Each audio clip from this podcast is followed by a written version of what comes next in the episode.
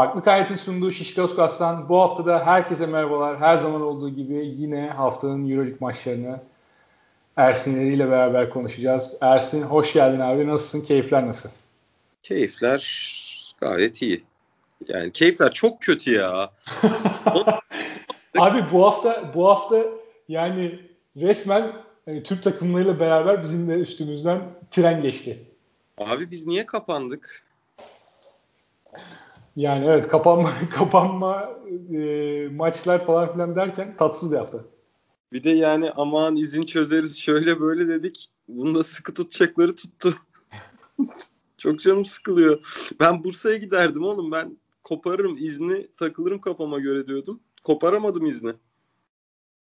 Abi yani. artık artık kapanacaksın sen de bizden biri oldun yani. Gel değirmeni acı badem bu lokasyonda boş ver abi üzülmeye diyecek 10-17 arası dost aranıyor. Buradan buradan ilanı açıyorum. Şarküteri, şarküteri reyonunda buluşulacak. Yani bir şekilde hallederiz o işleri. Ama bu böyle olmaz. Abi valla kapanmanın bana çok bir etkisi olmadı. Zaten ara ara dışarı çıkamamaya başlamıştım son haftalarda. İyice böyle işmiş bilmem ne derken. 7'de olunca bir de Abi benim sokağa çıkma yasağının başlangıcı iş bitene kadar hani bir yemek yiyeyim desen zaten bitiyor. Benim salıya kadar çok yoğundu işlerim. Salı günü bir saldım. Kah cadde bostan, kah moda, kah yoğurtçu. O üç evet. gün değerlendirdim. Storylerden, storylerden takip ettik biz de. Storylerden takip edemediğin kısmını da istersen WhatsApp'tan yollarım sana. E, çok güzel. Aleni aleni performansın var yoğurtçu farkında. Dinlemek isterim. Yolla şimdiye kadar yollamadığın kabahat. Seni rahatsız etmiyorum. Çünkü genelde çalışıyorsun beklediğim tepkiyi alamıyorum. Sinirleniyorum ondan sonra. deyip, deyip bu iki maçtaki o 34 fark nasıl oldu ya diye giriyorum direkt Efes'ten. Abi Efes'i yani mantık sınırları içerisinde açıklamakta gerçekten zorlanıyorum. Ben ben anlamadım ne olduğunu. Tabii ki yani izlediğimizden gördüğümüzde özellikle iki maçın da son 5 dakikası olan biten taktiksel olarak bir fikrimiz var. Senin de vardır. Yani e, Efes neyi yanlış yaptı? Efes neyi doğru yaptı? Yani maçların ilk bölümünde. Son maç özelinde neden maç e, 17-0 mıydı? 17-0'lık Real Madrid serisiyle başladı. Yani bunlar hakkında konuşabiliriz ama iki maçla alakalı işin teknik tarafına, işte sahadaki oyuncu tercihlerine, e, koç kısmına gelmeden önce burada bence bir numaralı konuşmamız gereken bir şey var. O da Efes'in mental olarak e, bu duruma neden bu kadar hazırlıksız yakalandı? Çünkü iki tane aldığı maçı verdi Efes. Ve ya burada deşilmesi gereken daha derin bir problem var mı bilmiyorum. Üçüncü maçtan sonra ben e, kendi açımdan şöyle düşünmüştüm. Yani tamam olabilir. Sonuçta Efes yine oyun olarak maçı kazandı. Son 2 dakikaya 3 dakikaya geldiğinde de biraz böyle her maçta görebileceğimiz hani maçı kazandık havası. Özellikle de bu Final Four öncesi olduğunda Final Four heyecanı. İşte önceki senelerin birikmiş o baskısıyla gelen biraz bir tutukluk. Yani olabilir dedim. Efes çünkü adeta son 3 dakika saniyeleri saydı ve o saniyeler geçsin diye dua etmeye başladı sahanın içinde. E tabii canım o, o, o 3 dakika, 3. maçtaki o 3 dakika şimdi düdük çaldığında ben kime sarılacağım diye düşünüldü herkes tarafından. İlk kiminle kutlayayım diye düşünülen dakikalardı. Dördüncü maçtan sonra ama iş e, kazayı aşıyor. Bir evet şöyle, yani iki maç üstü aynı şeyi tekrar ettiği zaman bu sefer farklı şeylerden konuşmak zorunda kalıyoruz biz de. E, sen dedin ya işte e, Efes'in nasıl böyle olduğunu anlamadım diye. Bence yani neden oldu? Bence birinci sebep şu. Efes'in maç oynama alışkanlığı yok. Yakın maç oynama alışkanlığı yok. Bu bence bayağı kitledi Efes'i iki maçta da. En birinci sebep bu bence. Gerçekten Efes hiç bunu yaşamadı. Yaşadığında da Bayern'e kaybetti. Onu hatırlıyorum. Onun dışında yaşamadı herhalde uzun zamandır. Yani Zenit'e karşı oynadıkları ama yine orada da maç 20'lere gelmişti. Oradan Efes'in dönmeye bir çabası vardı. O maçı da kaybetmişti Efes. ama sana ben bu noktada katılıyorum abi. Yani Efes o kadar dominant ve o kadar artık kendi her istediğini yaptığı maçlar oynadı ki ki bu Efes'in ne kadar iyi bir takım olduğunu gösteren bir eleştiri değil aslında. Biraz e, bu alışkanlığı gerçekten unuttu. Geçtiğimiz senelerde Efes e, ya bu tip maçlarda daha iyi performans gösteriyordu. Hı hı. Bu sene Doğru. senin de söylediğin gibi Bayern maçı. Öncesinde işte benim sayabileceğim bir Zenit var. Bir de deplasmanda kazanan Barcelona maçı mı var? Yani o 3 maç dışında Efes'in ligin ikinci yarısında oynadığı herhalde 15'ten aşağı biten maç var mı? Çok hatırlamıyorum ben. Yok yok. Doğradı gitti. Peki abi biraz sağ içini konuşalım. Yani açıkçası Efes'in mental problemlerini bir kenara koyarsak yani kenara koyulabilecek gibi bir şey değil. Bu iki mağlubiyette toplam %60 payı ben yine Efes'e çıkarıyorum. Efes kendi ayağına sıktı. Kesinlikle. Ama burada kesinlikle konuşmamız gereken bir şey var. Yani bence koç düellosunu. Geçen hafta biz mesela Ergin Ataman'dan bahsettik. Oldukça iyi sözlerle bahsettik. Hı. Ee, işte kendi oyuncularını engellemiyor. Onların e, sahada kendi arasındaki uyumu sağlayıp e, en iyi şekilde oynadıkları düzeni bozmuyor. Bu da bir koç için çok önemli bir şeydir. Hani bir koçun en önemli olaylarından bir tanesi zaten kendi takımının önünde bir engel olmaması. Oraya bir barikat kurmaması gereksiz yere. Bunu Avrupa'da çok fazla görüyoruz. Özellikle eski kafa koçlardan. İşte geçen sene e, Pesic'le gördük Barcelona'da. Bu sene Saras da aslında bir benzerini yapıyor yani. Oraya da geldiğimizde konuşacağız Hı. Barcelona Zenit serisinde. Ergin Ataman bunu yapmıyor. Oyuncularına özgürlük veriyor ve oyuncuları iyi oldukları şekilde kullanıyor. Oyuncular da hem saha içinde hem de mental olarak kendini iyi hissediyorlar demiştik. Ama işte bazı noktalar geliyor. Burada koş dokunuşları fark ettiriyor. Tamam e, Efes'in 3. E, maçta 4. maçta da oyunu kazanacak noktaya getirdiğini söyleyerek başlayalım burada. Şimdi hı. hep şey konuşuyoruz ya A planı B planı işte A planı iyi olan koçlar var ama B planı çalışmıyor falan. Bu biraz işe yüzeysel bakmak oluyor. Ama yine de yani şunu söylemek lazım. Ergin Ataman e, maç yaklaştığın andan itibaren ve özellikle Real Madrid alıştığımız rotasyonun çok dışına çıktığı noktada bu zorunlu olarak da olabilir. Yani işte tam Kins'in sakatlığı, Tavares'in de e, zaten olmayışı iki maçtır falan derken bir anda Lasso kendini maçın son 5 dakikasında Alberto Abaldi'yi 4 numara oynatırken buldu.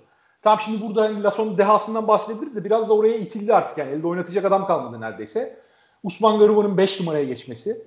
Bu seride Real Madrid serinin içine geri getiren faktörler oldu bunlar. Ama buna karşılık Efes'ten yani sen bir hamle görebildin mi? Sana sorayım. Ben çünkü net bir şekilde hamle göremedim ve hamle yapılıp yapılmaması gerektiğini de ayrı tartışalım.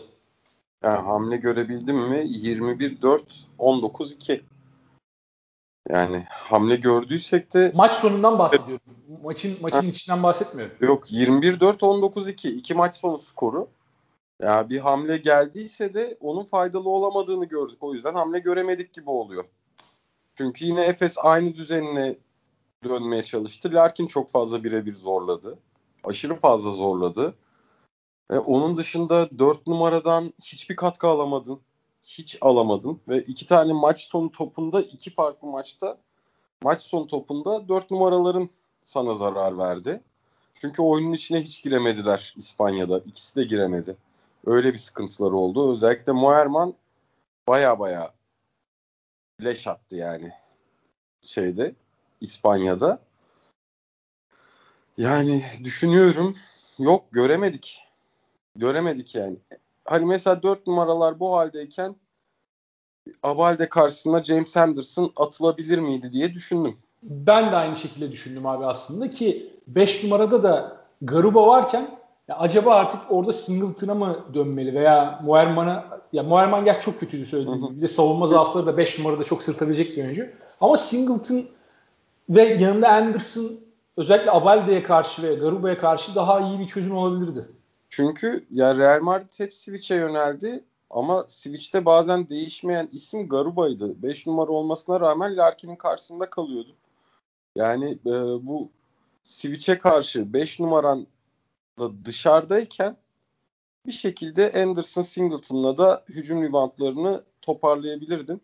Ya da işte Anderson ve Singleton'ın da ya sırtı dönük ya da birebir oynamasına güvenebilirdim. Böyle planlar çıkarabilirdi Efes.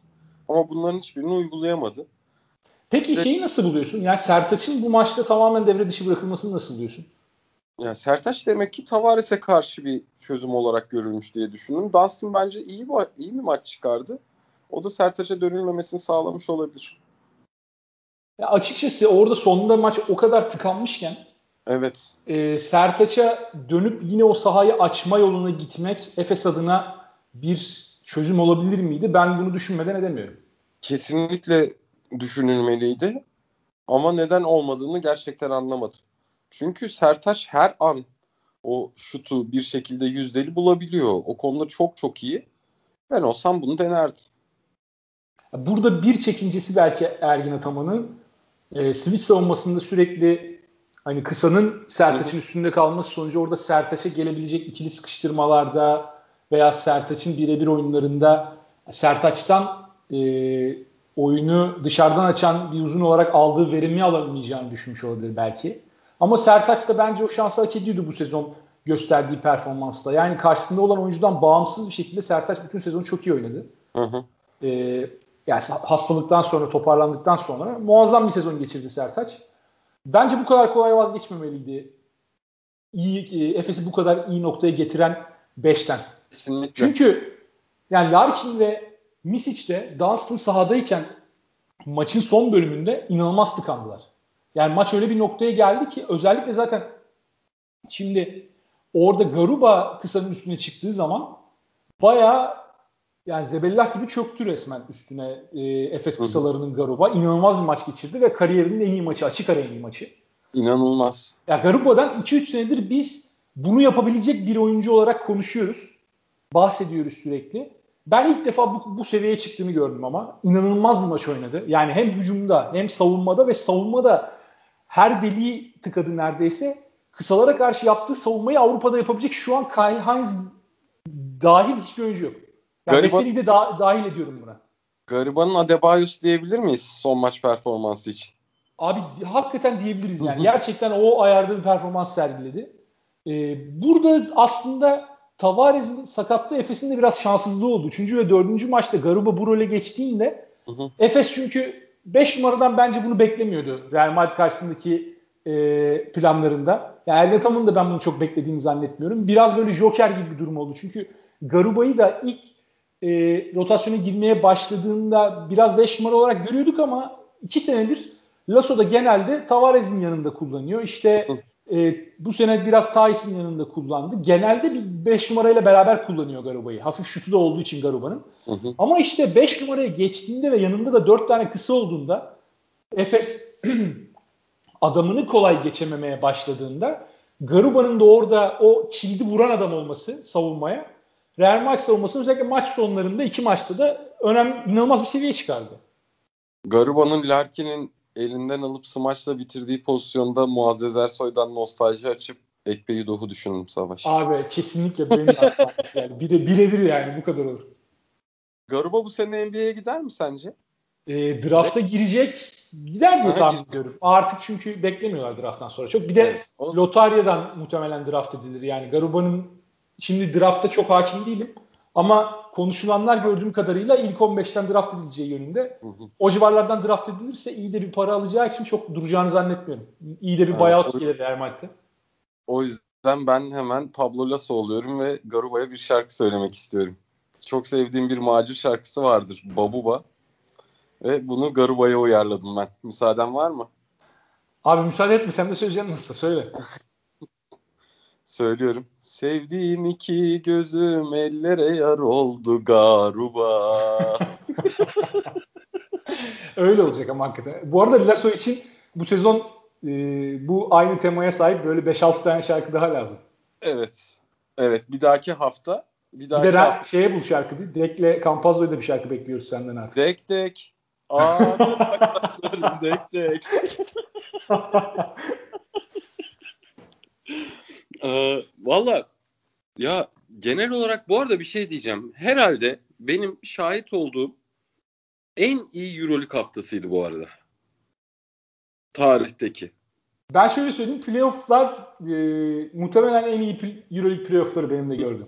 Yani, genel, yani bu hafta değil ama genel olarak da en iyi Euroleague playoff'ları. Ve, ve sezon olarak da sonra düşündüm. Dün akşam şey izliyorum. Milano Bayern maçındaki Zipser'ın smacını izliyorum. Gerçekten böyle bir smaç görmedik. Avrupa'da uzun süredir. Valla bayağı düşündüm. Top 10'lerde en iyisi maçlara baktım. Yok. Ya dedim herhalde bu bu sezonki Euroleague sezonu çok çok ayrılıyor diğerlerinden. Bence kalite olarak. Ocak'tan beri inanılmaz bir Euroleague sezonu izliyoruz. Abi çekişme olarak playoff'larda 3 serinin 5. maça gitmesi daha önceden gördüğümüz bir şey mi? Herhalde Yok. görmedik. Ben hatırlamıyorum. Değil ilk kez. Yani böyle bir noktada tamam ara ara bazı maçlar e, Fener CSK serisi zaten bence hayal kırıklığı oldu biraz. Ya o diğer, Üçüncü maçla diğer, beraber özellikle. Şey ama onda da taraftar olarak heyecanı yaşadım bir şekilde. O da götürdü. Gayet iyiydi. Valla yani şimdi Efes Real Madrid maçı dedik ya işte bir 20'de İspanya'da olur. Şimdi seri İstanbul'a döndüğünde bu sefer hakikaten ne olacağı belli olmaz noktasına geldi. Abi ben Real Madrid'in onur mücadelesi yetecek mi demiştim. Hatta yani e, sanıyorum aslında yetmiş. alt manşeti de öyle atmıştık ilk playoff'ları konuşurken. Playoff'lardan önce maçlar başlamadan önce konuşurken. Geldiğimiz noktada yani şu şu aşamada her şey hazırlıklı olmak lazım. Ya yani şu ihtimal de var. Efes yine çıkar, vurur geçer. Hani maçı 20'ye bağlar götürür ama ama o maç yani son 5 dakikaya 10 sayı Efes avantajıyla giriliyorsa Efes'te ellerin titremeyeceğini bence kimse garanti edemez şu geldiğimiz noktada. Bence de. Bence de. Hele kafa kafaya girerse falan aman aman. Ya o çok sıkıntılı bir yere geldi. Biraz da Efes kendi kendine yaptı bunu. Tamam Real Madrid e, çok onurlu bir mücadele sergiliyor gerçekten. Elde olan malzemeyle Lasso'nun çıkardığı iş harika. Yani bundan daha iyisi bu takımdan çıkmaz. Biz mesela topu kim yönlendirecek bu takımda? E, Real Madrid nereden bulacak hücum kaynağını dedik. Ama bir şekilde Lasso o isimleri yarattı. Yani üçüncü Buldu, maçta Lul. üçüncü maçta dirilen Yul dördüncü maçta da 8 asist. Yani o kaynak oldu. Laprovittola her ne kadar çok formda gelse de e, playoff'lara yani Lasso dedi ki ilk iki maçtan sonra özellikle Laprovittola dağıldıktan sonra orada Lasso dedi ki buraların adamı her ne kadar eski seviyesinde olmasa da buraları oynamayı bilen adam burada benim yanımda oturuyor. Ben bunu koyacağım sahaya oynatacağım dedi ve o inancının karşılığını da aldı yani. Yul özellikle 3. maçı inanılmaz oynadı. Yani ve dördüncü maçta da dördüncü maçta da dönüşte o kadar sakin kontrol etti ki takım hücumlarını. Real Madrid Garuba ile çaldı. Onun dışında bir tane daha fast break'i var ama Real Madrid kendi hücum temposunu da çok aşağıya çekerek döndü. Dördüncü maçta. Ve bunu yüzdeli bir şekilde bitirmeyi sağlayan oyuncu da Lul'dü. Gerçekten çok fark yarattı. Dördüncü maçın genel olarak performansı biraz daha düşük kaldı ama 8 asist ve maç sonunda tamamen kontrolü, maçın kontrolünü elinde tuttu. Ve karşısındaki ikili de Larkin Misic hatta bir üçüncü de Simon. Abi peki yani dördüncü maçta o eksikliği kapatan Real Madrid'de J.C. Carroll oldu. Hı hı. Yani guard tarafından gelmeyen katkıyı skor olarak telafi eden isim J.C. Carroll oldu. Serinin bu noktasına kadar Carroll'dan öyle bir katkı görememiştik. Üçüncü maçta da bir 15 dakikası var. E, 7 sayı attı. Ama dördüncü maçta 20 sayıyla bitirdi ve 4 tane üçlü var. Yani Real Madrid'i e, maçın içinde tutan adamlardan biri oldu. Her ne kadar maçın sonunda o seride net katkısı olan isimlerden biri olmasa da ve maçın sonunu ben tekrar bir izleyeyim dedim e, maçtan sonraki gün. Ya yani Real Madrid abartısız yani bir 5 dakika boyunca Carroll'ın tepede Garuba sıklığından çıkıp kanada doğru kıvrıldı ve ardından da Garuba'nın sıklığına geldiği aynı oyunu 5 dakika boyunca oynamış. Yani hiçbir abartı yok burada. Son 5 dakikayı tekrar izledim. Belki daha öncesinde de böyle oynuyorlardı. Yul, Garuba, Carroll üçlüsü aynı oyunu sabaha kadar oynamışlar ve buna hiçbir çözüm üretemedi Efes. Ya orada ya orada bir müdahale gelemez miydi? Ben bunu merak ediyorum. Peki bu zaten hani Real Madrid'in klasik oyunlarından biri. Çünkü benzerlerini Rudy ile de oynamaya çalışıyor Efes. Şey Real Madrid. Hani bu temel hücum planlarından biri bahsettiğin şey. Yani e, Efes'in ilk olarak zaten buna hazırlanması gerekmiyor mu? Abi Carroll yani çok fazla süre almadığı için biraz unutuldu gibi geliyor bana Yok, seride. Benzerini Rudy ile de deniyorlar ya o oyunun. Ya Rudy de formsuz ya. O noktada hı Real Madrid'in çok verimli kullanabileceği bir oyuncu olmadığı için Efes onu ana bir silah olarak e, görmekten vazgeçmiş olabilir. Bu arada bu bahsettiğim pozisyonların hiçbirinde son hamleyi yapan zaten Carroll değil. Çoğunda Carroll'a top bile gitmiyor. Efes Carroll'ı fena savunmuyor zaten orada ama o çok basit bir oyun. Sonrasında roll'a evriliyor çoğu zaman veya birebire evriliyor işte kısanın karşısında uzun kalır. Ya da adam beşisi Efes. olmadığı yöne dönüyor. Aynen öyle. Yani bu kadar basit bir oyunu Yül'ün üstünden veya başka bir kısanın üstünden Efes savunamadı. Tamam bunu söylemek kolay. Ne yapacak Ergin Ataman da? Sahadaki oyuncuları tutup eliyle mi itekleyecek? Öyle bir de bir durum var. Ama orada basit bir yani bir uzun değişikliği olabilir. Veya kısanın eşleşmesinin değişmesi. Yül'ün üstüne başkasını ver atıyorum. Larkin mi vardı? Misiş'in mi vardı? Tam hatırlayamıyorum şu an. Ya oraya başka bir çözüm getir. Ne bileyim yani doğuşu bile koyabilirsin. İki dakika oynat çıkar. Yani Carroll'ın peşinden biraz doğuş koşsun. Larkin koşmayı bıraksın. Tabii orada da şu nokta var. O kadar hücumda e, düzenden çıktı ki Efes maçın Hı-hı. sonunda. Yani tamamen bir kısırlığa girdi. Hiç sayı üretemedi. Orada da savunmaya yönelik hamleler almaktan ziyade Efes de daha hücum kökenli bir takım olduğu için hücumda işleri ben tamir edeyim, düzelteyim. Zaten savunmada gerisi gelir. Hücumda ben attığım zaman savunma yapabiliyorum mantığıyla düşünülmüş olabilir. Ama işte yani resmen şu oldu. Oyunun bir tarafındaki hata öteki tarafı körükledi. Savunmada basit gelen basketler bu sefer hücumda e, moralsizliğe sebep oldu. Hücumda yine birebiri zorladın. E, potaya gidemedin. istediğin şutları bulamadın. Yani Larkin'in maçın sonunda e, felaket oynadığı bir 3-4 dakikalık periyot var. Yani Garuba'ya kaptırdığı toptan tut da sonda bir tane çok zor hakim üçlük denemesi var. E, neredeyse potaya değmeyecekti. Baya kötü bir tercih. Var ya. Larkin. Evet yani neredeyse airball'du benim dediğim üçlükte. Çemberin köşesine mi çarptı, panyaya mı çarptı tam şimdi hatırlamıyorum. Airball değil de çembere çarpmayan topu var iki tane. Evet. Öyle evet şey. evet. Ee, yani, yani peki sen Efes'in 5. maçına düzen dışı biraz hazırlık şart. Yani bir iki plan daha eklemek şart. Bu belli oldu. Ee, ama bu düzeninden çıkmasına gerek diyor görüyor musun Efes'in? Ben görmüyorum bu arada. Bu da ayrı. Ben Sertaçlı düzeni Sertaç. daha uzun süre denemesi gerektiğini düşünüyorum. Bu kadar kolay vazgeçmemesi lazım Tavares yok diye. Ama yani Tavares'in yokluğunun biz Real açısından avantaj olabileceğini biraz konuşmuştuk. Ya ama şöyle de bir şey var. Ee, İspanya'da yine İspanya'daki 80 dakikanın 65 dakikasının üstün tarafı yine Efes bu arada. Öyle de bir durum var. Ama abi şunu da eklememiz lazım. Real ama hep kontrolün e... Real Madrid istediği maçlar oynanırken Efes üstün götürdü. Evet yani Real Tam. Madrid işin içinde kalıyordu yine. Şimdi şöyle bir durum var.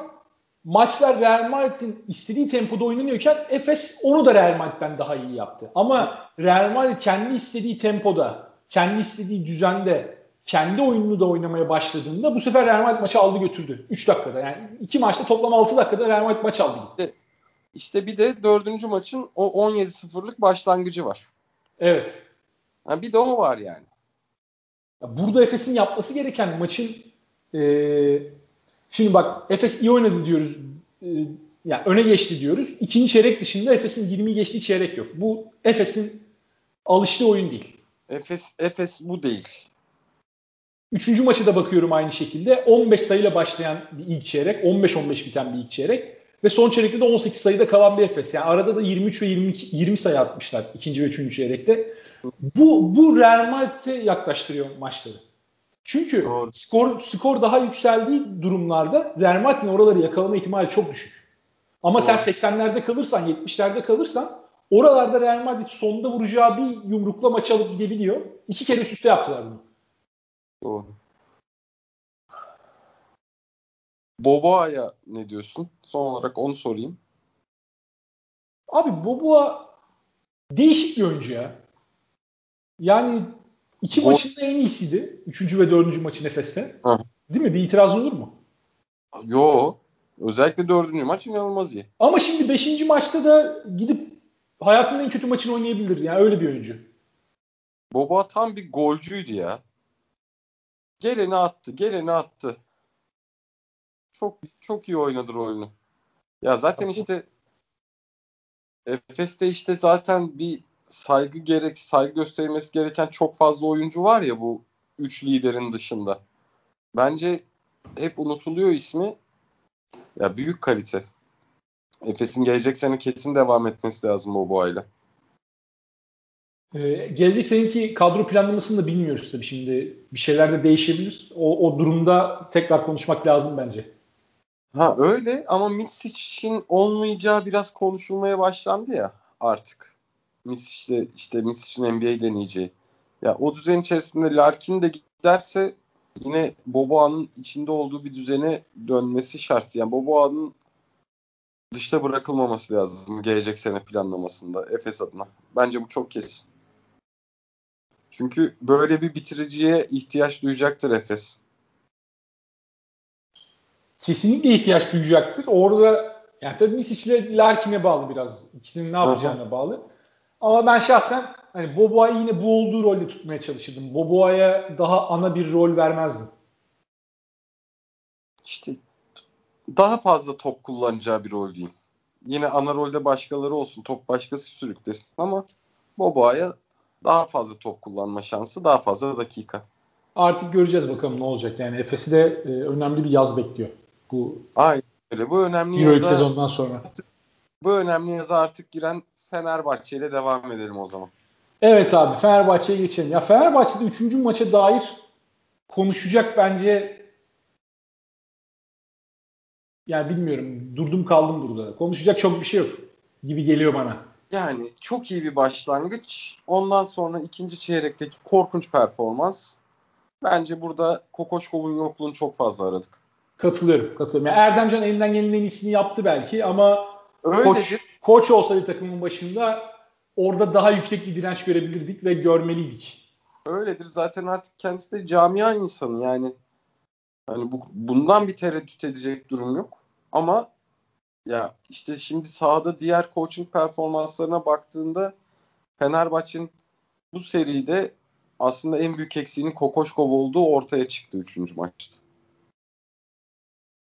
Yani Veseli'nin yokluğu eyvallah. Rusya'da tamam. Ama asıl büyük eksiklik Kokoşkov'muş. Yani sağlık olsun. Peki sana bir şey soracağım. Sen belki duymuşsundur. Ben duymadım. Ee, Kokoşkov 10 günlük karantinasını doldurmamış mıydı? Abi 14 gün değil mi Euroleague kuralları gereği? Ya öyle de işte ne bileyim yani biraz yani bilmiyorum. Sanıyor. Hı-hı. Gerçi 10 gün karantinadan sonra iki tane pozitif şey bir pozitif test üstüne bir de antikor testi verdiğin zaman çıkabiliyorsun evet. gibi bir şey vardı. Belki de dördüncü maça çıkacaktı bilmiyorum. Ama yetişmedi Neyse. herhalde. Neyse. Ya aslında işte mesela ne bileyim bu kural hep 14'te sabit kaldıysa Covid süreci çok dinamik bir süreç. Yani çünkü Basketbol Federasyon tarafında da hala 14 gün kuralı var. Ee, Covid e, süreci dinamik bir süreç. Aslında yeni yönergelerle, yeni genelgelerle vesaire biraz daha bunlara şey getirilebilirdi. Belki önümüzdeki sene için artık daha e, şey olur, daha esnek bir yönetmelik olur Covid ile alakalı. Bizde bu işler böyle giderse bütün Avrupa'da her şey serbest ama Fenerbahçe seyircisiz. E, takım merkezini yok. Takım merkezini atıyorum Münih'e kursun, Efes Roma'ya kursun. Türkiye'ye gelmiyoruz. Çünkü biz Avrupa'da bir şekilde bu işi açtık ama siz bu kısır döngüden çıkamıyorsunuz diyebilirler. Valla Fenerbahçe'de ne konuşacağız? Yani işte ikinci çeyrekteki o kitlenme. İşte üçüncü çeyreğin başında çok çok gereksiz bir hakem performansı. Yani seride seride bu kadar ön plana çıkmaya gerek olan bir seri değildi. Neden bu tarz bir yaklaşım içine girdiler anlamak pek kolay değil. Ve ondan sonrasında da zaten güle oynaya giden bir maç. Abi 3. çeyrek başında CSK o momentumu zaten alarak geldi ikinci. Hı hı. O momentumu aldığında orada Veseli oyundan atılmasa bile CSK'nın maçı kazanması çok olasıydı ama hakem ya o kadar manası var bir faul ki. Bu arada Veseli'nin herhalde Veseli'ye çalınan tek doğru faul atılmadan önce çalınan son faul. Evet. Yok pardon. Şey son faul şey mi? Hücum faul değil değil mi? Şengel'e yaptığı hücum faul değil, e, Kurbanova yaptığı bir tane kanatta yaptığı faul vardı. Çalınan tek doğru faul o yaptığı savunma faul. Yani 3 tane hücum faulü ben hiçbirinin doğru olduğuna inanmıyorum. Zaten son çalınan ve atılmasına sebep olan teknik faul de onlardan kaynaklı olan bir şey. O da iş oraya getiren de hakemler. Orada hakem adeta Lothar Moser yanılmıyorsam. Hı hı. Adeta fişi çekti. Maç CSK'nın evet. kontrolünde gidiyordu. Bu yani bunu şahsen maçı ilk iki çeyreği izleyen biri olarak ben inkar edemem. Çünkü ilk çeyreğe baktığımızda şimdi ilk çeyrekte Fenerbahçe çok iyi başladı maça. 12-0'la başladı. Dekolo iyi başladı, Guduric iyi başladı, Veseli iyi başladı. İki tane iyi orta mesafe basketi var. Ee, yine o alışılaya gelmiş e, tehdidini yarattı o mesafelerden. Bu sezon gösterdiği performansı aslında benzer bir performansla döndü gibi bir e, durum oldu. Sonrasında ama ikinci çeyrekte CSK özellikle savunmada vidaları bir tık daha sıktığında Fenerbahçe'nin hiçbir şey üretemediğini gördük yine. Yani ilk iki maçtaki görüntüye döndü Fenerbahçe. Veseli'nin dönüşü bu konuda yardımcı olacak diyorduk. Ama ilk iki maçtaki görüntüye döndü. İlk iki maçtaki görüntüye döndüğünde bu sefer CSK savunmada durdurdu. Hücumda bu sefer akarak geldi. Ve sonrasında yine üçlük yağmuru başladı. Clyburn'un üçlükleri, Lundberg'in üçlükleri, Hackett'ın üçlükleri. CSK'yı bu moda soktuğunuz zaman CSK zaten bunları kovalıyor şu anki kadro yapısıyla. Mesela Şengelya'dan çok bir şey alamadılar bu maçta. Ama Clyburn inanılmaz oynadı. Yani Clyburn tamam biraz böyle o da ritim oyuncusu. Atmaya başladığı zaman devamı geliyor. Ama Clyburn'den de bu kadar yani bu kadar üşük yeme Clyburn'den. Savunmada savunmada çok Fenerbahçe gömüldü. Dışarıda çok fazla açık bıraktı. Yani Veseli'nin dönüşüyle bunun değişeceğini söylüyorduk. Ama ikinci çeyrekte yine CSK tamamen maçı kontrolü altına aldı. Yani Milutinov da olsa demek ki CSK çok çok daha rahat geçecekti. Yani 3-0'dan daha rahat nasıl olur bilmiyorum da Hı-hı. herhalde o zaman Moskova'daki maçlar da 20'ye gidecekti. Hı-hı. Will Clyburn, Ülker Arena evimiz, Itudis babamız. Bu şekilde devam ediyor ya. Abi Ülker'i görünce canlanan Bayıl... ve yani o Darüşşafaka kadrosunda ne var bilmiyorum da orada bence bir mevzu var ya. Orada Fenerbahçe ile alakalı bir mevzu var. Çünkü Wilbeck'in de aynı. E, Clyburn de aynı. Bence oradan bir bilenme var Fenerbahçe'ye karşı gelen. İnanılmaz oynuyorlardı Daçka'dayken de. İkisi de şimdi biri Maccabi'de, öteki CSK'da yine Fenerbahçe gördükleri anda resmen kırmızı görmüş boğaya dönüşüyorlar. Abi işte e, hani mesela şey denebilir oyunculara. En baba Fenerbahçe'dir. Türkiye'de vesaire denmiş olabilir. Fener'i yenmek başkadır. Ya bu şekilde... O zaman o, o dönem en top team Fenerbahçe olduğu için evet, yani evet. oradan bir sürekli hedef maçı olarak e, görüp de bilenme alışkanlığı gelişmiş olabilir ama şey, tabii Clyburn yani sonuçta Euroleague'de e, son 5-6 yıla damgasını vurmuş oyunculardan bir tanesinden bahsediyoruz. Özel bir oyuncu Clyburn. Her ne kadar sakatlık sonrası formunu hala yakalamaya çalışsa da sen eğer onu bu şekilde ritme sokarsan, biraz da yardımcı olursan o zaman Clyburn de böyle vurup Yakal- geçiyor.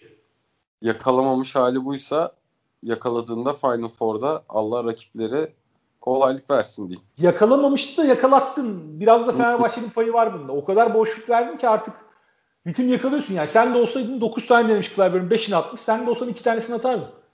Doğru. Doğru. Ee, bir isim dün Sertaç Bey bir fotoğraf paylaştı. Çalışmalara başladık. Gördüm, evet. Ve slide'da da strateji yazıyordu. Ve düşen de bir isim var. Yani bununla kendisiyle ilgilenildiği çok belli. Yavuz Se Evet evet ben de aslında e, yani güvenilir bir kaynaktan da ismi çıktı. Bir İsrailli gazeteci de yazmış en son. Hı hı. Ne ee, diyorsun? Ya evet. ben sezon sezon içinde ben ilgilenilmesi gerektiğini düşünüyordum ya bu seneyle. Çünkü bu yılın ön plana çıkan Asfer'in de ön plana çıktığı bir sezonda Asfer'in o galibiyet serisinde olsun. Genel olarak sezon performansı olsun. Büyük maçlarda da fena performans sergilemedi. 4 numarada özel bir oyuncuya bu sene. Euroleague seviyesi için gerçekten özel bir fiziğe ve atletizme sahip. Çok fazla öyle oyuncu yok Euroleague'de. Aslında Yabusele'nin fiziksel e, şöyle diyeyim yani hem görüntü olarak hem de kapabilite olarak baktığın zaman Yabusele benzeri oyuncu çok zaten dünyada da yok. Biraz değişik bir fiziğe sahip. Böyle hafif 4 numara sofosu gibi e, short şeyi var yani kasası var. Hı hı. Böyle inanılmaz güçlü bir oyuncu ve o güce rağmen iyi de bir patlayıcılığı olan bir oyuncu. Bu tip bir oyuncu bence Fenerbahçe'ye lazım. 4 numaradan bu kadar ezildiğim bir ortamda. Yani 4 numaradaki en iyi opsiyonunun 4'e Pierre'i çekmek olmaması lazım. Orada senin gerçekten 4 numara oynamayı bilen ve oraya alışkın bir oyuncuyu oynatıyor olman lazım. Bu da Bartel'di. Bu sezon bunu gördük ve defalarca tekrar ettik. Bu sebeple ben oraya bir ekleme gerektiğini düşünüyorum ve piyasaya da baktığımızda Yabusele en iyi alternatiflerden bir tanesi gibi görünüyor Fenerbahçe için. Yani Polnar gibi bir oyuncuyu al alabileceklerini zannetmiyorum. Bir şey diyeceğim. Yabusele'ye gidersin abi. Yani hocana da bakınca takımın bunca senedir transferdeki stratejisine de bakınca Yabusele'ye gidersin. Polonar'ı İspanya'dan çıkarmak çok kolay değil. Bir de şöyle bir durum var. Yabusele yaş profili olarak da şimdi Fenerbahçe önümüzdeki dönem için yeni bir yapılanma kurmak istiyorsa bu profilde oyunculara gitmesi lazım. Yani bu yaş aralığında birkaç tane kendine çekirdek bulması lazım. Ya bu sene 26 yaşında, Guduric yaşlarında. Önümüzdeki 4-5 sene için düşünüyorsan senin o yaş aralığında oyuncular bulman lazım 3-4 tane ki sen bu yapılanmayı başlatabilesin. Şimdi Veseli ve Dekolo takımın direkleri ama 2 sene sonra Veseli ve Dekolo'nun ne halde olacağını bilmiyoruz. Doğru. Yani bunu söylemek lazım açık açık. O yaş Yok. aralığında birkaç tane böyle kilit oyuncu bulursan o zaman ileriye de daha sağlıklı bakarsın. Çok. Yavuz Seyn'in kafası da biraz küçük. Sen fizikte... Abi omuz o kadar geniş ki vücut kafa küçük kalıyor Abi. Göğüs de çok önde ya. Çok yani üst vücudu bu kadar geniş oyuncu çok az var. Abi traktör gibi oyuncu ya vallahi. Yani bir de o, o fiziğe e, şey değil yani dikey e, zıplaması vesairesi de çok iyi. Uçuyor uçuyor. Yabusele seni bekliyoruz. Ersin abin, Savaş abin. Abi peki şimdi Fenerbahçe'yi biraz daha geniş bir pencereden konuşmamız gerekiyor.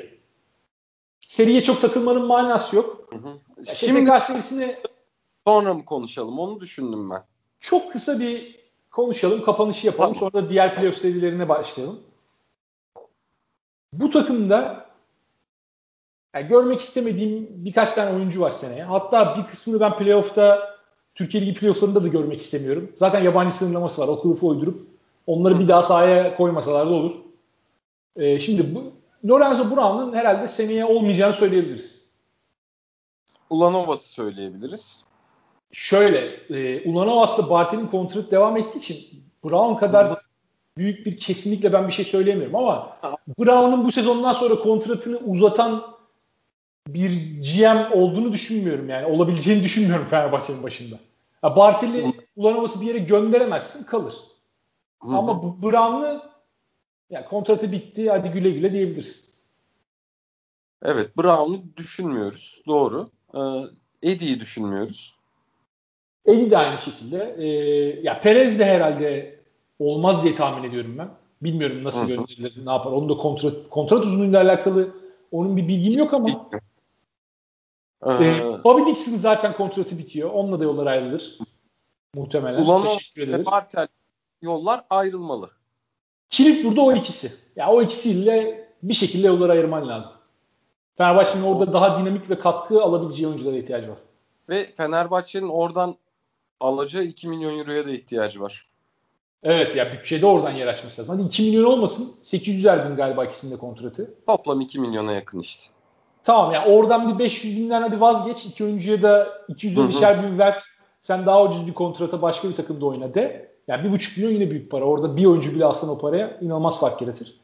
Hı. Burada benim merak ettiğim sen mesela Okuyun'la alakalı ne düşünüyorsun? Ben şu CSK serisinden sonra çok Okuyun'un kalması taraftarı değilim. Bence ihtiyaç.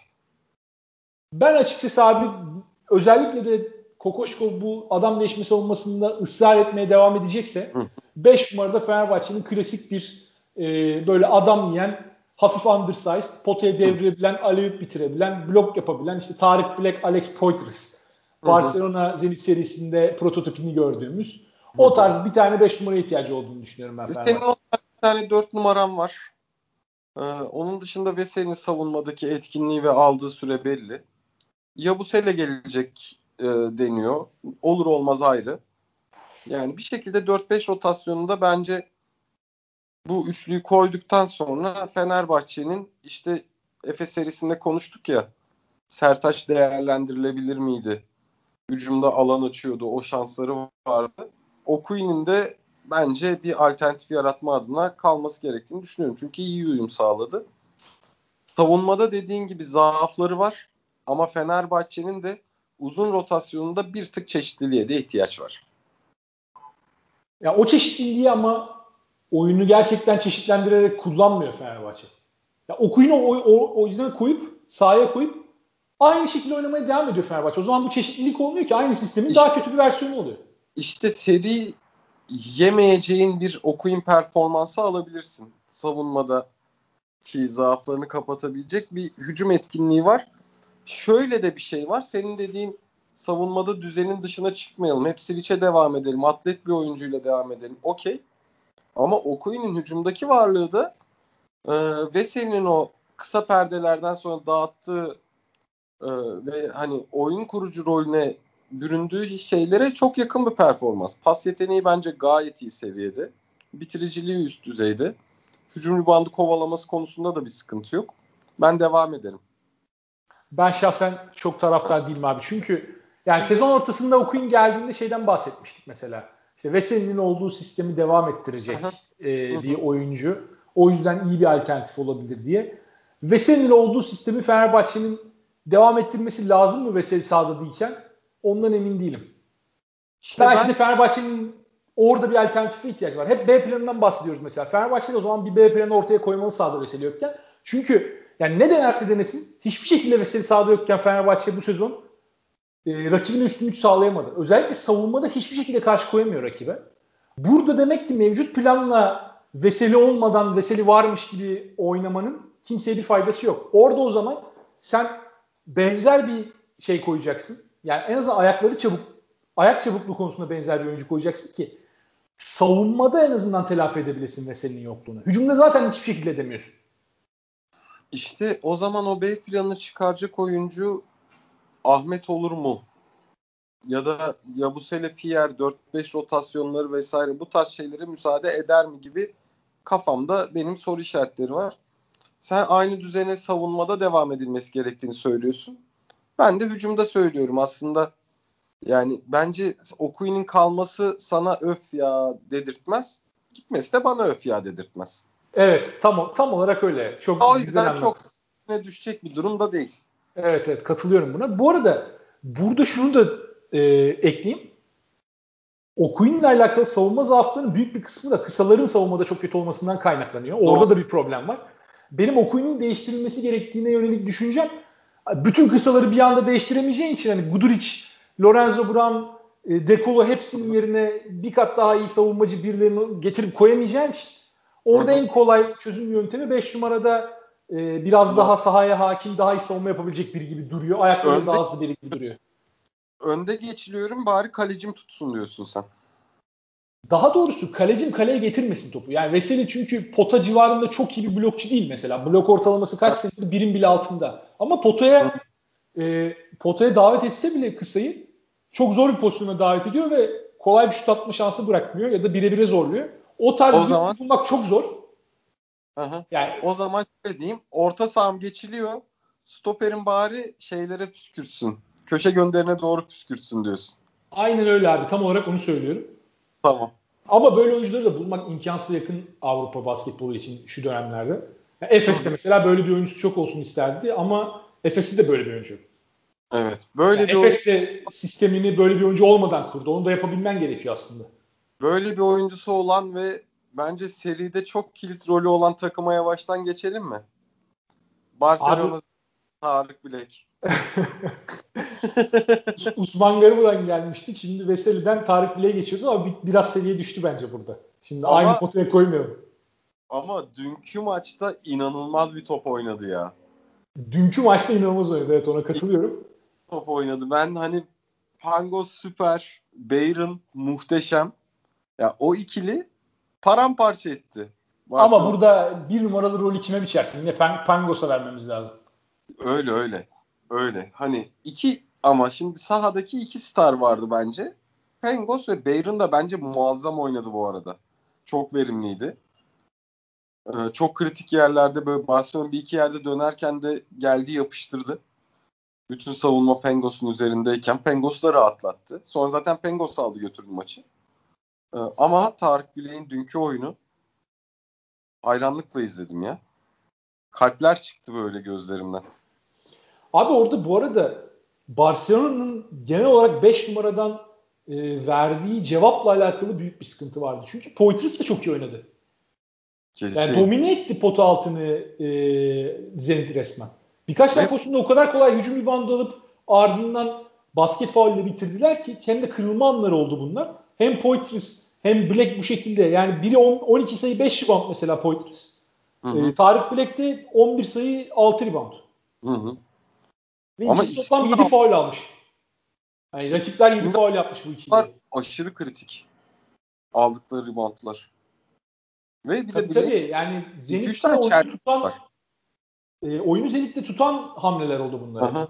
Bileğin bir de 2-3 tane çeldiği de var. Çünkü Davis Zebellak gibi topu tutsa elinden alacak Davis. Lap lup çeldi bir de tokatladı yani durmadan topu sağa sola. Çok akıllı oynadı.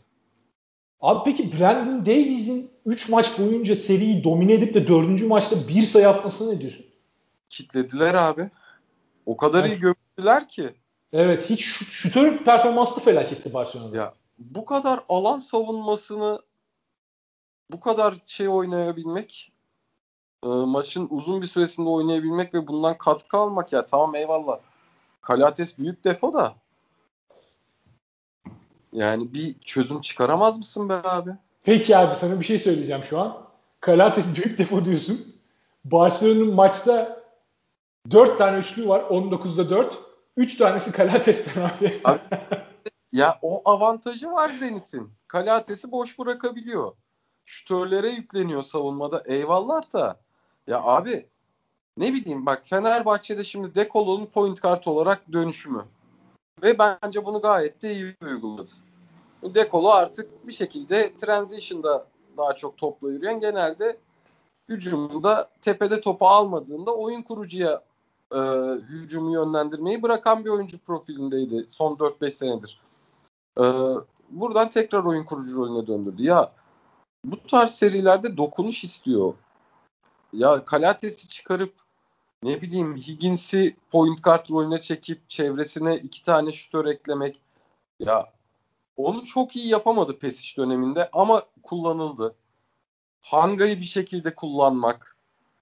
Hanga'yı koyduğunda oraya Kalates'te olan şut problemlerinin bir benzeri oluyor. Çok bir farklı bir şey olmuyor. Abi niye olsun? Higgins Kuriç oluyor yani. Hanga'nın bence güvenilmesi şey Hanga'ya daha çok güvenirsin şut performansı olarak ayrıca. Abi %33 ile 60 Hang'ı bütün sezon. Hı hı. Yani 69'da 23 şu an yüzdelere bakıyorum. %32 kala testi. Yani çok bir fark yok. E ama Hanga bu seride maç kazandıran şutu sokan adam aynı zamanda. Olabilir abi onu sokabilir ama şimdi Barcelona sistemiyle alakalı şöyle kilit bir problem var. Sen tepede oynayan oyun kurucunun üçlük yüzdesine yani ben üçlük yüzdesine bakmıyorum. Üçlük yüzdesi önemli tabii ki. Nasıl üçlük attı önemli ama o e, o şutları hangi pozisyonda attığı ve o tehdidi nereden sağladığı önemli. Kalates'in soktuklarına bakıyoruz. Hanginin soktuklarına bakıyoruz. Bu adamdan attıkları 10 üçlüğün muhtemelen 7 ya da 8 tanesi dribbling üstü değildir. Set şuttur. Orada sen tepedeki o perdeden çıktığında rakibe perdenin altından geçme şansını ve içeri gömülme şansını veriyorsan bir kısa olarak o anda kilitliyorsun savunmayı. Hangi da perdenin altından geçersin? Bolmaro'ya da geçersin. Kalates'e de geçersin. Bu üçlüyle bu üçlü olduğu sürece bir numarada Barcelona'da Barcelona'nın hücumundaki bu problemlerin çözme şansı yok. Özellikle de Mirotic bu kadar kötü oynuyorken. Çünkü bu üçlü tamam sahayı kilitliyor belki ama Mirotic'e veriyorsun orada seni bir şekilde o problemin içinden çekip çıkarabiliyor. Sırtı dönük oyunuyla, işte birebir şutuyla vesairesiyle. Ama Mirotic de bu serinin genelinde yani hiç ortada yok. 7 sayı attı dördüncü maçta da. Felaket Yok. bir seri geçiriyor. Yokun Onun... da ötesinde yani. Felaket bir oyun oynuyor. O 7 sayıyı da taştan çıkardı bu arada Savaş. Zaten hiç yüzünü potaya dönmeye fırsat bulamadı. %28 ile ikilik atıyor abi bu seride abi, Mirotic. Yok. Hep yüzünde bir el var zaten. Çok zor. Ya çok rahat şey yapabildi Zenit. Senin söylediğin, senin söylediğin çözüme yani Higgins'i point guard'a çeksek mi gibi bir şey. Hı hı. O denenebilir belki. Ama ben ilk günden beridir Higgins'in tamamlayıcı bir e, kısa olduğunu düşünüyorum. Higgins'e bir numaralı e, top taşıyıcı rolünü verirsen o zaman Higgins'e de problemler yaşayabilirsin. Özellikle de Zenit gibi bu derece sert ve ya, komplike bir savunmaya karşı. Her yerde Abi, büyük bir vücut görüyor karşısında Barcelona. Bütün sezon biz Barcelona'yı bu özelliğiyle övdük. Şimdi Zenit Zenit'ten dayak yiyorlar resmen. Abi işte 12. dakika 15 sayı geride olduğun ve 5. maça her türlü gidecek bir seri de denersin. Denemeli Dener... kesinlikle. Ya bu maç bitmişti mesela. Bu maç 20 De- sayıya gelmişti. Bu maçta neden farklı bir şeyler denemedi? Ya Biraz al... yine bir şeyler denedi Saras bu arada. Maç e, yine 12-13 sayı civarına geldi. Ama Zenit gibi düşük tempoyu çok iyi oynayan bir takıma karşı dönmek çok zor. Nasıl geldi peki abi? Nasıl geldi? Koştu ve geldi. Aynen işte yani düşük tempoda Zenit'e karşı iş yarı sahaya kaldığı zaman e, böyle 20 saniye hücum süresinin kullanıldığı zaman Zenit'e karşı ya 10 sayıdan dönmek bile çok zor. Bırak 20 sayı. Ya bende en iyi at var. Bende en iyi at var. Ben bunu durmadan dizginleyeyim, dizginleyeyim. Son 500'de sprintle vururum. E vuramıyorsun işte. At temposunu kaybetti abi. Ya abi yarı sağ... sahada e, çok pardon. Yarı sahada Saras'ın istediği o mükemmeliyetçi oyunu oynayacak malzeme bence Barcelona'da yok. Yani taşlardan bir iki tanesi boş orada. O hı hı. puzzle yerine oturmuyor. Tamam çok iyi bir kadro ama ben de sana katılıyorum. Bu kadar izledikten sonra Barcelona'yı biraz daha bu takımın kendi haline bırakılması lazım. Evet abi koş ya o zaman. Koş. Olmuyorsa koşacaksın. Yapacak bir şey yok. Yani her türlü o sende pot altında da bitirebilecek oyuncu var. Takım koşmaya başladığı zaman olmayacak yerde olmayacak pası çıkarabilecek. Yani şu an Euroleague'in en iyi pasörü Kalates. E senin elinde bu adam var. Ama bu adamı kilitliyorsun. Kalates'in olduğu bir takım Kalates sahadayken yani koşmadığı sürece hücumda sıradan bir takım olacak hep. Kesinlikle inanılmaz. Ya Yaskevicius'a yazar ya bu seri. Barcelona Son maçtan sonraki basın toplantısında Yaskevicius bayağı bir üstüne alanını sorumlu. Üstüne Abi al, alacak yapacak bir şey yok. Yani çok büyük bir basketbol dehası olduğu için kendisi bizim gördüğümüzü o da hayli hayli görüyordur. Ben inanılmaz sinirliyim Yaskevicius'a ya. Sene başından beri çok büyük ayak kırıklığı. Ve Peki, sezonun ayak kırıklığı. Pesic'e haksızlık yapıldı diyebilir miyiz? Kesinlikle. Yani hiçbir şey değişmiyor. Abi o zaman kadroyla alakalı ama problem. Koçla Peki, alakalı değil. E, buradan seri giderse Yaskevicius gider mi? Bence kredisi var. Bir sezon daha görür. Bence de. Bence de. Bu arada basın toplantısında çok fazla es kullanmış. İşte kıçımızı kaldıralım. Ee, şöyle böyle eğer oyuncularım kıçını kaldırmıyorsa sorumluluk bendedir. Demek ki ben bu oyuncuları yönetemedim. Ee, üst üste dört cümlede de kıç kullanan insandan hayır gelmez. Bence biraz haksızlık ediyorsun abi sen Yaskevicius'a. Yaskevicius sosyal anlamda da kredisini bitirdi bende. Ya burada şöyle de komik bir durum var. Pengos'un Barcelona'dan ayrılma şeklini hepimiz biliyoruz. Kalates'i alıp da Pengos'u gönderen Barcelona yani Saras gelmeden bunu yapmış olması Barcelona yönetiminin de aslında hatası. Hörtel'i, Hörtel'i tutup, tutup. Orada e, bu seçim Yaskevicius'a bırakılmış olsaydı bu sezon Devam. Barcelona kadrosunda Pangos'u görürdük diye tahmin Devam. ediyorum. Herhalde. He, ama Peki onun abi. Da, onun da yeteneklerini alırdı elinden. Yok Ondan... abi sistemin e, aynı sistemi oynuyor hücum olarak. Ya benzer bir tempoda benzer limitlerle oynuyor Pascual Zenit'te. Hı hı. Ve bütün ipler Pangos'un elinde. Pangos'un yaptıklarını görebiliyoruz. Burada bu takımda bütün ipleri Pangos'un eline veremezsin belki Barcelona'da. Ama çok daha fazla sorumlulukla eskiye nazaran, Pesic dönemine nazaran e, yarı saha takımında da Pangos çok iyi bir general olabilirdi.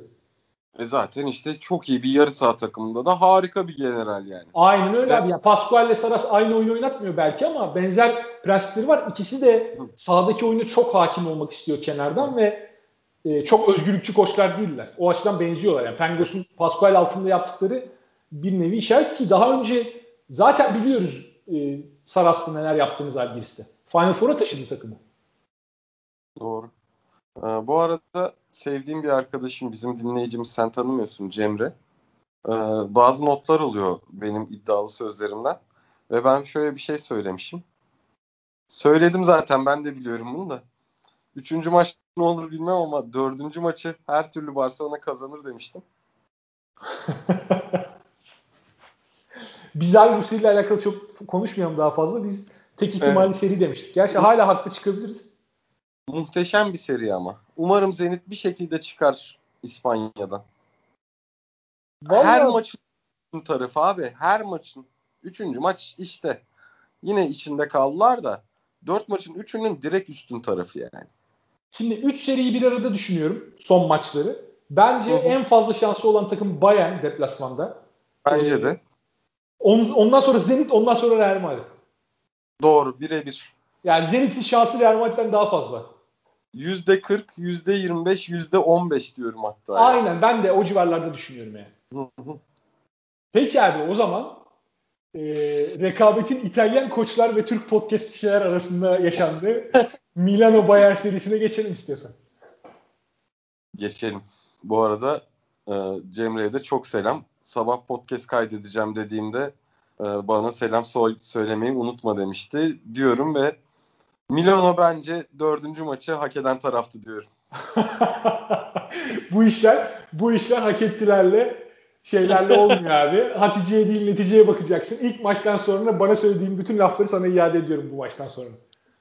Yani ben de yolladığım fotoğrafa bir şekilde cevabı hazırladım. Beşinci maç ne olur bilmiyorum ama genelde böyle hazırlıklarla oturduğumda bir şekilde bende patlar. Seri o yüzden Bayern'e daha yakın şu an. Ama Muhteşem bir seri yine. Gerçekten inanılmaz bir seri. Ben en çok bu seriyi izlemekten keyif aldım onu söyleyeyim. Abi bu arada şunu hala söylemedik. 20-30 21-21-45. Ya sizin yapacağınız işe sıçayım diyorum ya. Değişebilirmiş bu arada o. Bugün ben gördüm e, biri yazmış. Abi, Muhtemelen hatta Allah... birinin günü de değişecek diyorlar. Ha, Birini çarşambaya yani alabilirler. Değişecekse de değişsin bir an önce herhalde. Bu insanlar da uçuyor, bir şeyler planlıyor. Yani bu, ee, bugün de olması lazım. Günü değiştirmeden o maçları farklı saate getir, denk getirmek zaten çok zor. Hadi Efes e, Real maçını 8'e çekebilirsin. Hı-hı. Şeye göre de Avrupa saatine göre de 7, 7'ye gelmiş 7. oluyor. Ee, öteki maçı da TR saatiyle 9.45'te oynatabilirsin ama şimdi içeride olan takımlar Barcelona, İspanya saati, diğeri de e, Milano, İtalya saati onlar aynı saatte. Onları yani yakın saatte oynatmak zorundasın. Bir Vallahi şekilde birbirine çakışacak. O yüzden o maçlardan birini çarşamba yapmaları lazım. Abi işte 3 maçta seyircisiz. De, de ki ya muhteşem bir Avrupa basketbolu gecesi. Efes 6.5 Bayern Milano 8.5 Barcelona 10.5 muhteşem Efes'i, olur. Efes'i 6.5'a çekemezsin abi. İspanya'ya göre ayarlaman lazım. Abi herkes evde zaten ya. Abi millet ülkeleri açıyor neredeyse Avrupa'da yani. Her yer Türkiye gibi değil. Gerçi burada da kimse evde değil de. Yani arada da bir olacak o kadar. Bence çok tatsız. Yani bu maç saatini buna göre planlamak sıkıntı. Bence abi ben sana söyleyeyim ne olduğunu. Bunlar kesinlikle düşünmedi. 3 maçta 3 seride 5. maça gider. Baştan öyle bir koydular. Şimdi değiştiririz diye düşünüyorlar. Değişecektir maç saatleri. Ben Hı. çok takılmıyorum bir oraya. Öyle bir şey. Yıllardır hep ya bu ligse niye Final Four'la bitiyor? İşte seriler satmaz. Seriler şöyle olur böyle olur. Al işte abi. Canavar gibi seri. Düşsene sen yarı finallerde seriler şey mi bitecekti? Ya da final serileri kim vurup geçebilecek? Acil. Bu sezon biraz e, istisnai ama bence o konuda. Ama işte abi yani senin yetenek seviyen düştü. senin kadroda işte Barcelona'da isimler var. Fenerbahçe'de, Efes'te var ikişer üçer isim ama genel olarak benzer yetenek standartında oyuncular var. Yani 3 aşağı 5 yukarı yakın seviyeler. Starların dışında. Ya bir şekilde sahada kalabiliyor artık takımlar. Yetenek seviyesi düştükçe. Bakarsın bu sezonki e, bu tablo ilerleyen dönemde Euroligi playoff serisine dönmeye iter. Bilemiyoruz da onu. Yani her türlü buna benzer şeyler görürdük. Zaten çok meraklılar maç sayısını arttırıp da daha fazla para kazanalım hani gelirleri arttıralım demeye. Hı hı. Ona da yönelirlerse şaşırmam. Final Four'dan da istediklerini bulamazlarsa belli bir süre sonra sürpriz olmaz. Böylelikle Milano Bayern maçında Milan şey Bayern'i gaz gaz konuşma şeyini aldım. Enerjini çektim. Hiçbir şekilde Euro... alamazsın abi. Konuşacağız. Paul, Paul Zipser konuşacağız. Artık bu podcast'i Paul Zipser'a adıyoruz. Ben yavaştan kaçar. Sen kalan 10 dakikada. ben sana böyle mi yaptım Milano seriyi? Peki sen bana bunu söyle. Çirkefliği seviyorum. Fenerbahçeliyim. Abi yani Bayern'in dönüşü o 10 sayıdan 12 sayıdan maçı getirip alması Bayern'in bu sezon e, yapmasına alışık olduğumuz bir şeydi. Evet. Çok fazla maçta yaptılar.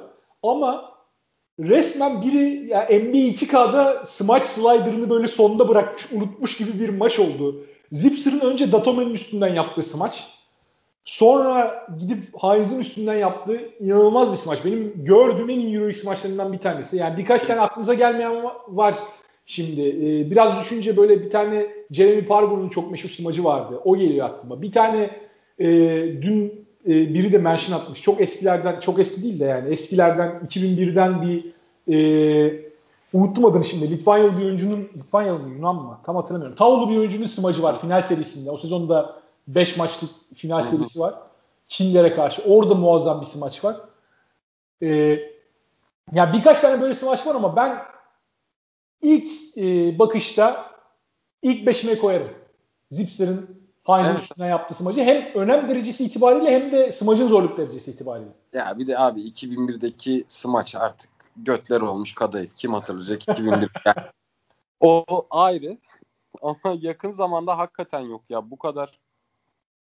Bir de canlı şahit olmak böyle şeylere her zaman çok büyük keyif. Yani onu da yaşadık. Onu da o an yaşamak süperdi. Ama Zipser tam bir deli fişek ya. Ya smacı yine inanılmaz zor ve Zipser'dan beklemezsin. Bu da ayrı bir şey. Bu kadar güçlü bitirebilmesini. Ama o Lucic'e verdiği aleyhüp pası Abi orada maçtan sonra şey dinledin mi röportajı Trinkieri'nin? Yok.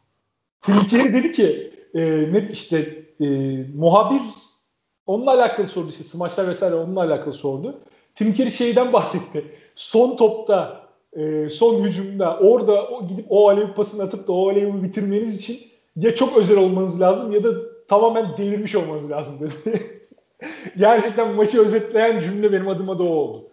Bayern adeta delirmiş gibi oynadı maçın sonunu ama tabii bu e, dışarıdan baktığında hani gerçekleşmese deli diyeceğin, hani ne yapıyorsunuz lan diyeceğin hamlelerin tamamı hepsi aynı anda beraber bir arada gerçeğe dönüşünce bu sefer de ortaya muazzam bir görüntü çıktı. Zipser o Aliyup pasını veremeseydi şey diyebilirsin mesela. O hastanede sıçan teyze var ya. Ya onun onun şu pası kötü atacağına sahaya bir tane bok bıraksaydın dersin ya. Yani Öyle orta saha orta saha logonun üstünü bıraksan daha iyi dersin. Ve pası da çok iyi atmadı. Aslında biraz daha alçaktı. Lucic biraz aşağıdan yakaladı. Araya da girebilirdi Shields yanılmıyorsam. Evet. Shields araya da girebilirdi ama o sayede Shields'ı da faul yapmak zorunda bıraktı. Çok yüksek atsa çünkü Shields'a yetişemeyecekti muhtemelen. Lucic bitirecekti. Öyle olunca hafif de alçak atınca istemeden bu sefer faul de aldırdı. Öne geçmiş oldu Milano. Son topta da bayağı kötü kullandı Milano'ya. Yani orada Delaney mi? Top. Delaney attı galiba. Yani çok iyi bir maçı çok kötü bitirdi o da. Evet. E, yani Messina'nın bence seri performans Trinkieri'den daha iyi. Bence daha iyi bir. Net öyle. Ya bu maçı izliyorum abi.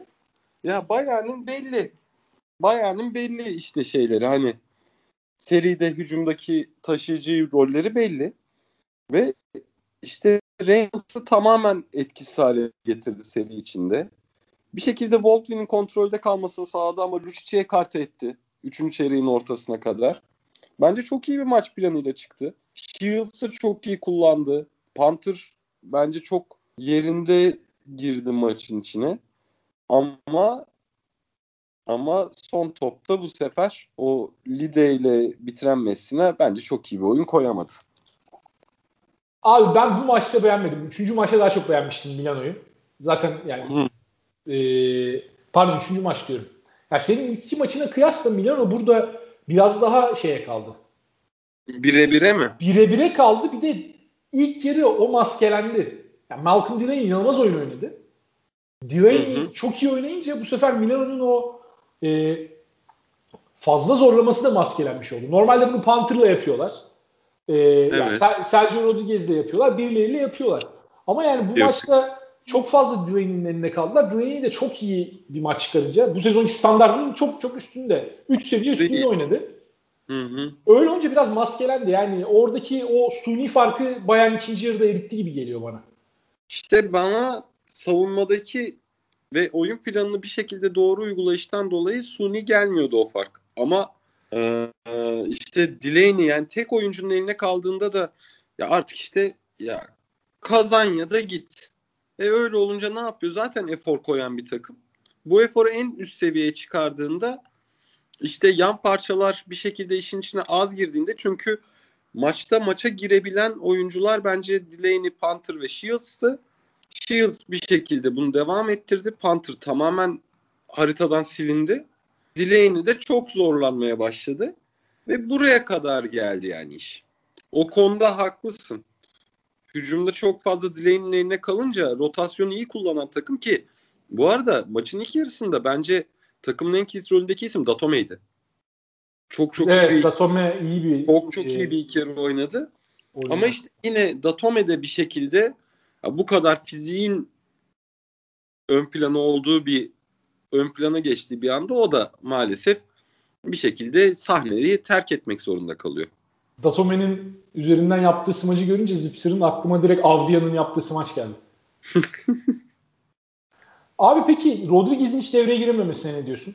Ya Delaney'nin bu kadar ön plana çıktığı, yani Panther'la Delaney'nin at koşturduğu bir Milano hücumunda e, çok paylaşımcı bir ortam beklemiyoruz.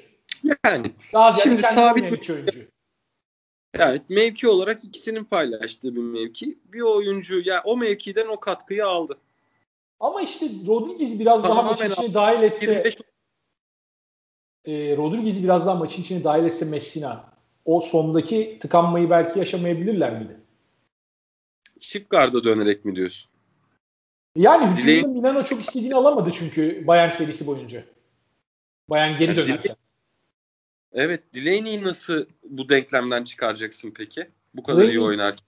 Şöyle hani belki biraz kısalabilirsin. Bayern'e karşı bir antidot olabilir. Yani çok kısa bir dönem deneyip bakabilirsin sahada ne olup biteceğine. Hı Ee, Bayern fizikli bir takım. 3 numarada Lucic oynuyor. Yani 3 numaraya Panther'ı koymak gibi bir durum muhtemelen söz konusu olmaz. Ama e, belki Panther'ı ben bu maçta önceki maçlardaki kadar beğenmedim. Belki orada bir Delaney, Rodriguez beraber Hı-hı. o ikiliye dönebilir miydi? En azından 2-3 dakikalık bir periyotta hani çilingir olarak böyle anahtar e, görevi görecek şekilde. Uzun süreler beraber demiyorum çünkü o da aslında çok beraber oynayabilecek bir ikili değil ama bu tip dönemlerde e, işler yolunda gitmediğinde sahaya bazen elinde ne kadar yetenekli oyuncu varsa hepsini bir arada atıp da e, bir şeyler denemen gerekebiliyor. Doğru. Haklısın. Haklısın ama işte çok da denenecek bir halde de değildi aslında maç. Bir anda oldu bitti. Ya işte maçın havasını o kadar değiştirdi ki o maç. Hakikaten bambaşka bir yere götürdü. Abi Milano'nun 5 numara rotasyonunun da çok silik kaldığını söylemek lazım ya. Yani Tarçeski. Tarçeski'den adam... zaten bir şey beklemiyorsun. Heinz'dan da bu maç hiçbir şey alamadın. Eski nasıl ama baba bir dakikada bir pot altında Baldwin indirdi. Diğer pot altında Lucic'i indirdi. Paralı asker abi adam. Helal olsun. Valla işte herhalde oraya ekleme. ilk oraya ekleme yapılır. Yazın bence de. Yani bir pivot için e, yırtıcı bir şekilde her yeri yoklayacaklardır diye tahmin ediyorum. Peki bir sorun var. Sence Bayern yağmalanır mı? Abi ben şahsen e, Reynolds ve Baldwin'in seneye orada olacağını düşünmüyorum. Lucic'in kontratı var. Ama Lucic'e de babalardan birinden ben e, bir sağlam buyout geleceğini düşünüyorum. Yani en büyük aday burada Real Madrid. Hı hı. Yani kısaca yağmalanır gibi geliyor. Lucic'e de yakışır. Lucic uzun süredir orada. Daha önce de fırsatı vardı. Valencia'dan daha iyi bir takıma gidebilirdi. Yani Bayern yerine. O potansiyele sahip bir oyuncu. Ben şahsen Fenerbahçe'yi de çok görmek isterdim. Çok özel bir oyuncu bence. Hem atletizmi hem oyun zekası hem savunmadaki aktifliği. Çok iyi bir oyuncu. Ee, yani Real Madrid'in de 2-3 numara rotasyonunda şu an kaliteli oyuncu istiyoruz diye bağırıyor o rotasyon. Real Madrid or- oraya bulabildiği her türlü oyuncuyu alması lazım yani o durumda. Ellerinde harcamadıkları büyükte bir para var.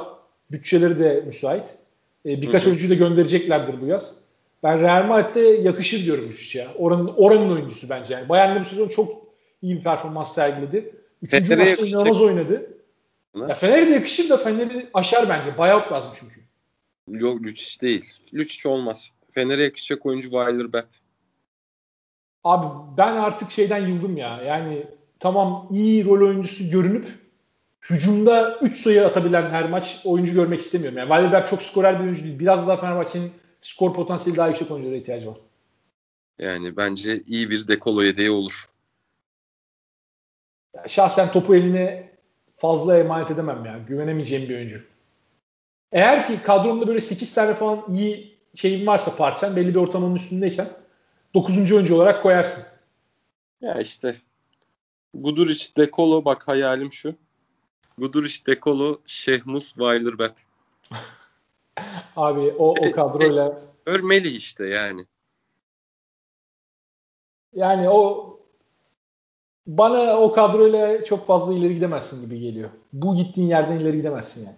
Yeter.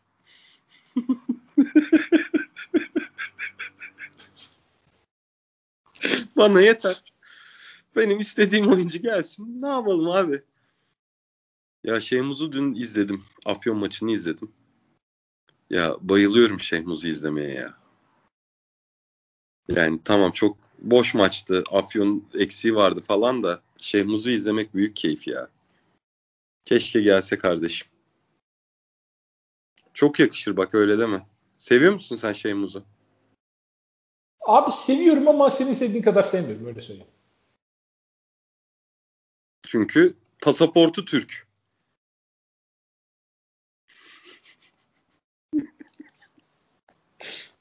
Şeyimiz Real Madrid altyapısından çıksaydı sabah akşam şeyimiz konuşuyorduk burada. Abi Şeyhmuz Real Madrid altyapısından çıksaydı yani Estudiantes oynuyordu bence şu an. Öyle mi diyorsun? bence öyle. Bizde çıkmadığı için hani tam Şeyhmuz'u ben de seviyorum. Bence kaliteli bir oyuncu ama biraz biz oyuncu çıkmadığı için çıkanları abartıyoruz gibi geliyor. Bilmiyorum. Yavaştan kapatalım mı? Seri tahminlerini alıp. Kapatalım abi. Peki senden, senden istiyorum önce tahminleri. Barcelona 3-2, Efes 3-2, Milano 3-2. CSK 0. Bak bu, ta- bu tahmin evet tutar bence bu. Bence de yürür bu. Senin? Abi şu an e, biraz böyle şey yapasım geldi ya. Senin tamamen tersine gidip ben de 3 seriyi de deplasman takımına vereyim diyesim geldi. Tabii ki olacak şey değil.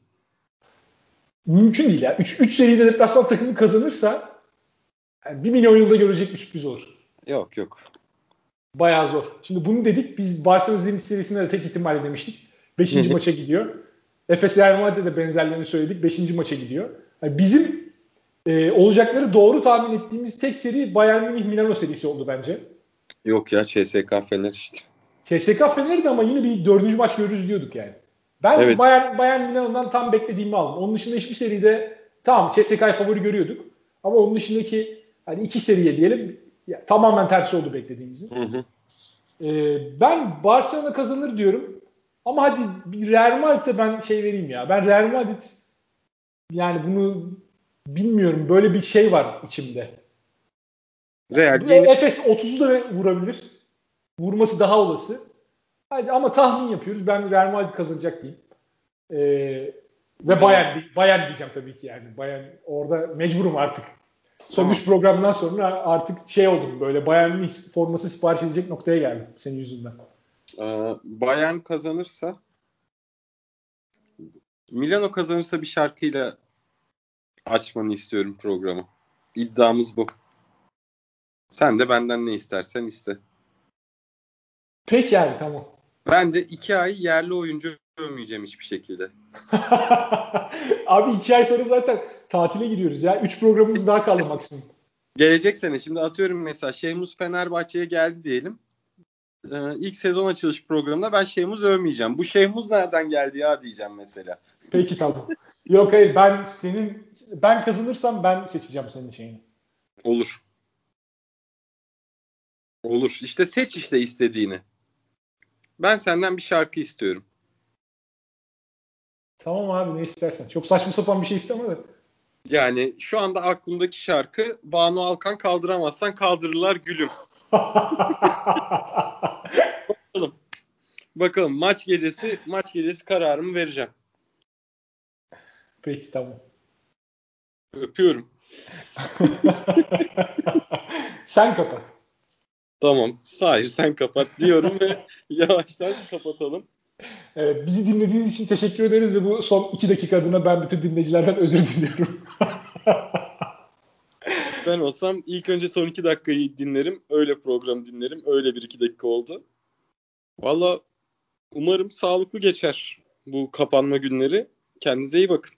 Evet, herkese sabır diliyorum ve sağlık diliyorum bu kapanma sürecinde. Kendinize iyi bakın. Hoşçakalın. Hoşçakalın.